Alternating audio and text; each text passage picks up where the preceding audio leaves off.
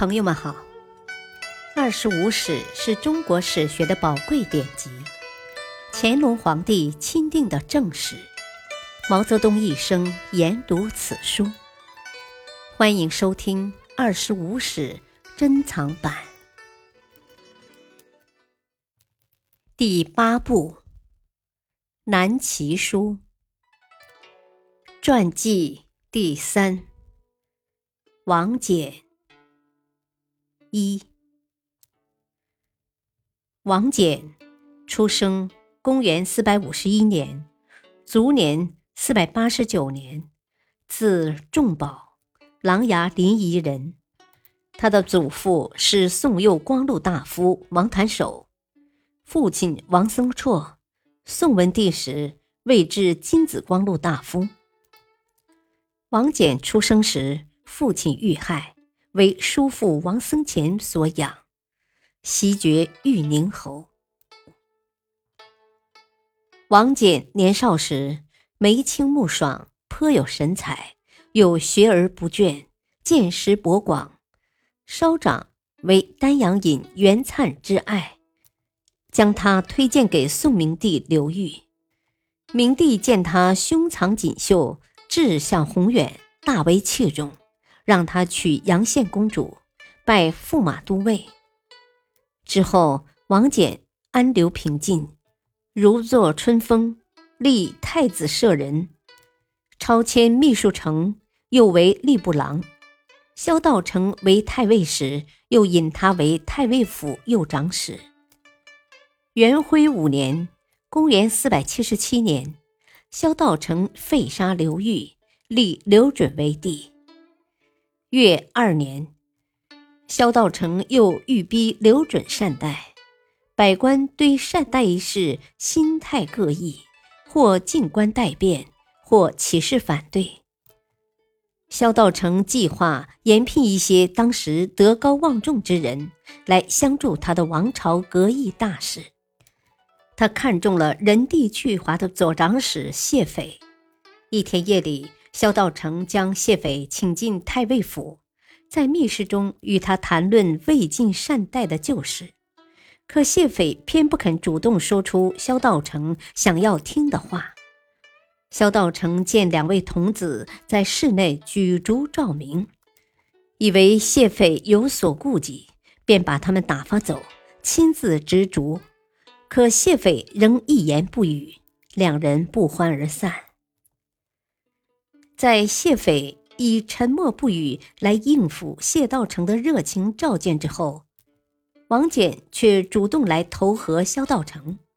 他找了一个机会向萧道成密语道：“自古以来，功高难受重赏，萧公功高德隆，岂可久居人臣之位呢？”萧道成口上喝令他不得胡说。面上却露出喜色。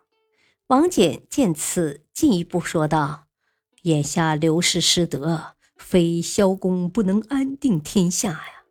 但世心交薄，未能长久。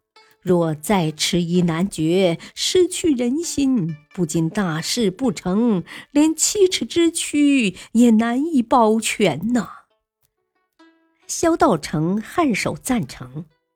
王翦又说：“公今日名位，不过是一普通宰相，以公之功德，宜当加礼，威势变革。”在王翦的策谋奔走下，萧道成被加封太傅，假授皇爵，向善代又靠近了一步。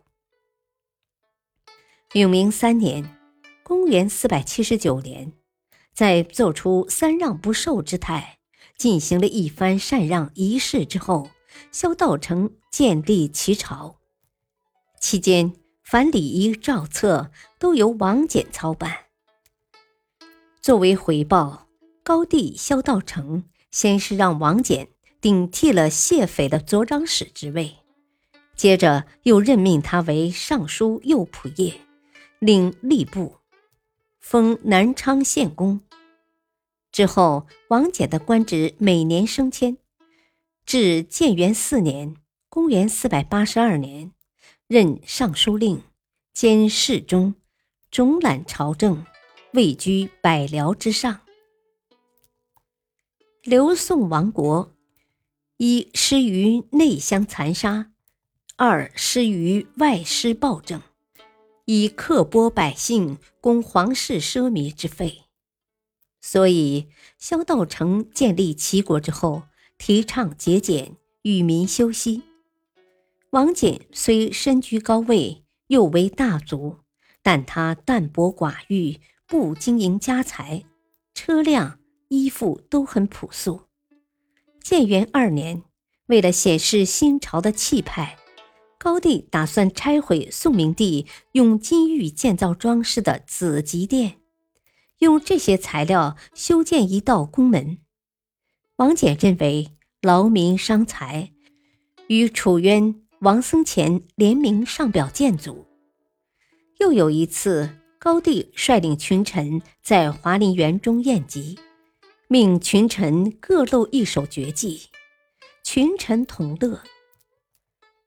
在场的几个最重要的大臣，有的弹琵琶。有的唱民间小调，有的跳舞，连平时最严谨的王僧虔也弹起琴来。而多才多艺、精通音律的王翦却说：“臣什么技艺也没有，只会背书。”于是跪在高帝面前，滔滔不绝地背诵司马相如的《封禅书》。风扇是古代帝王在泰山祭祀天地的隆重仪式，把人间的权力与天意沟通起来。感谢收听，下期播讲二，敬请收听，再会。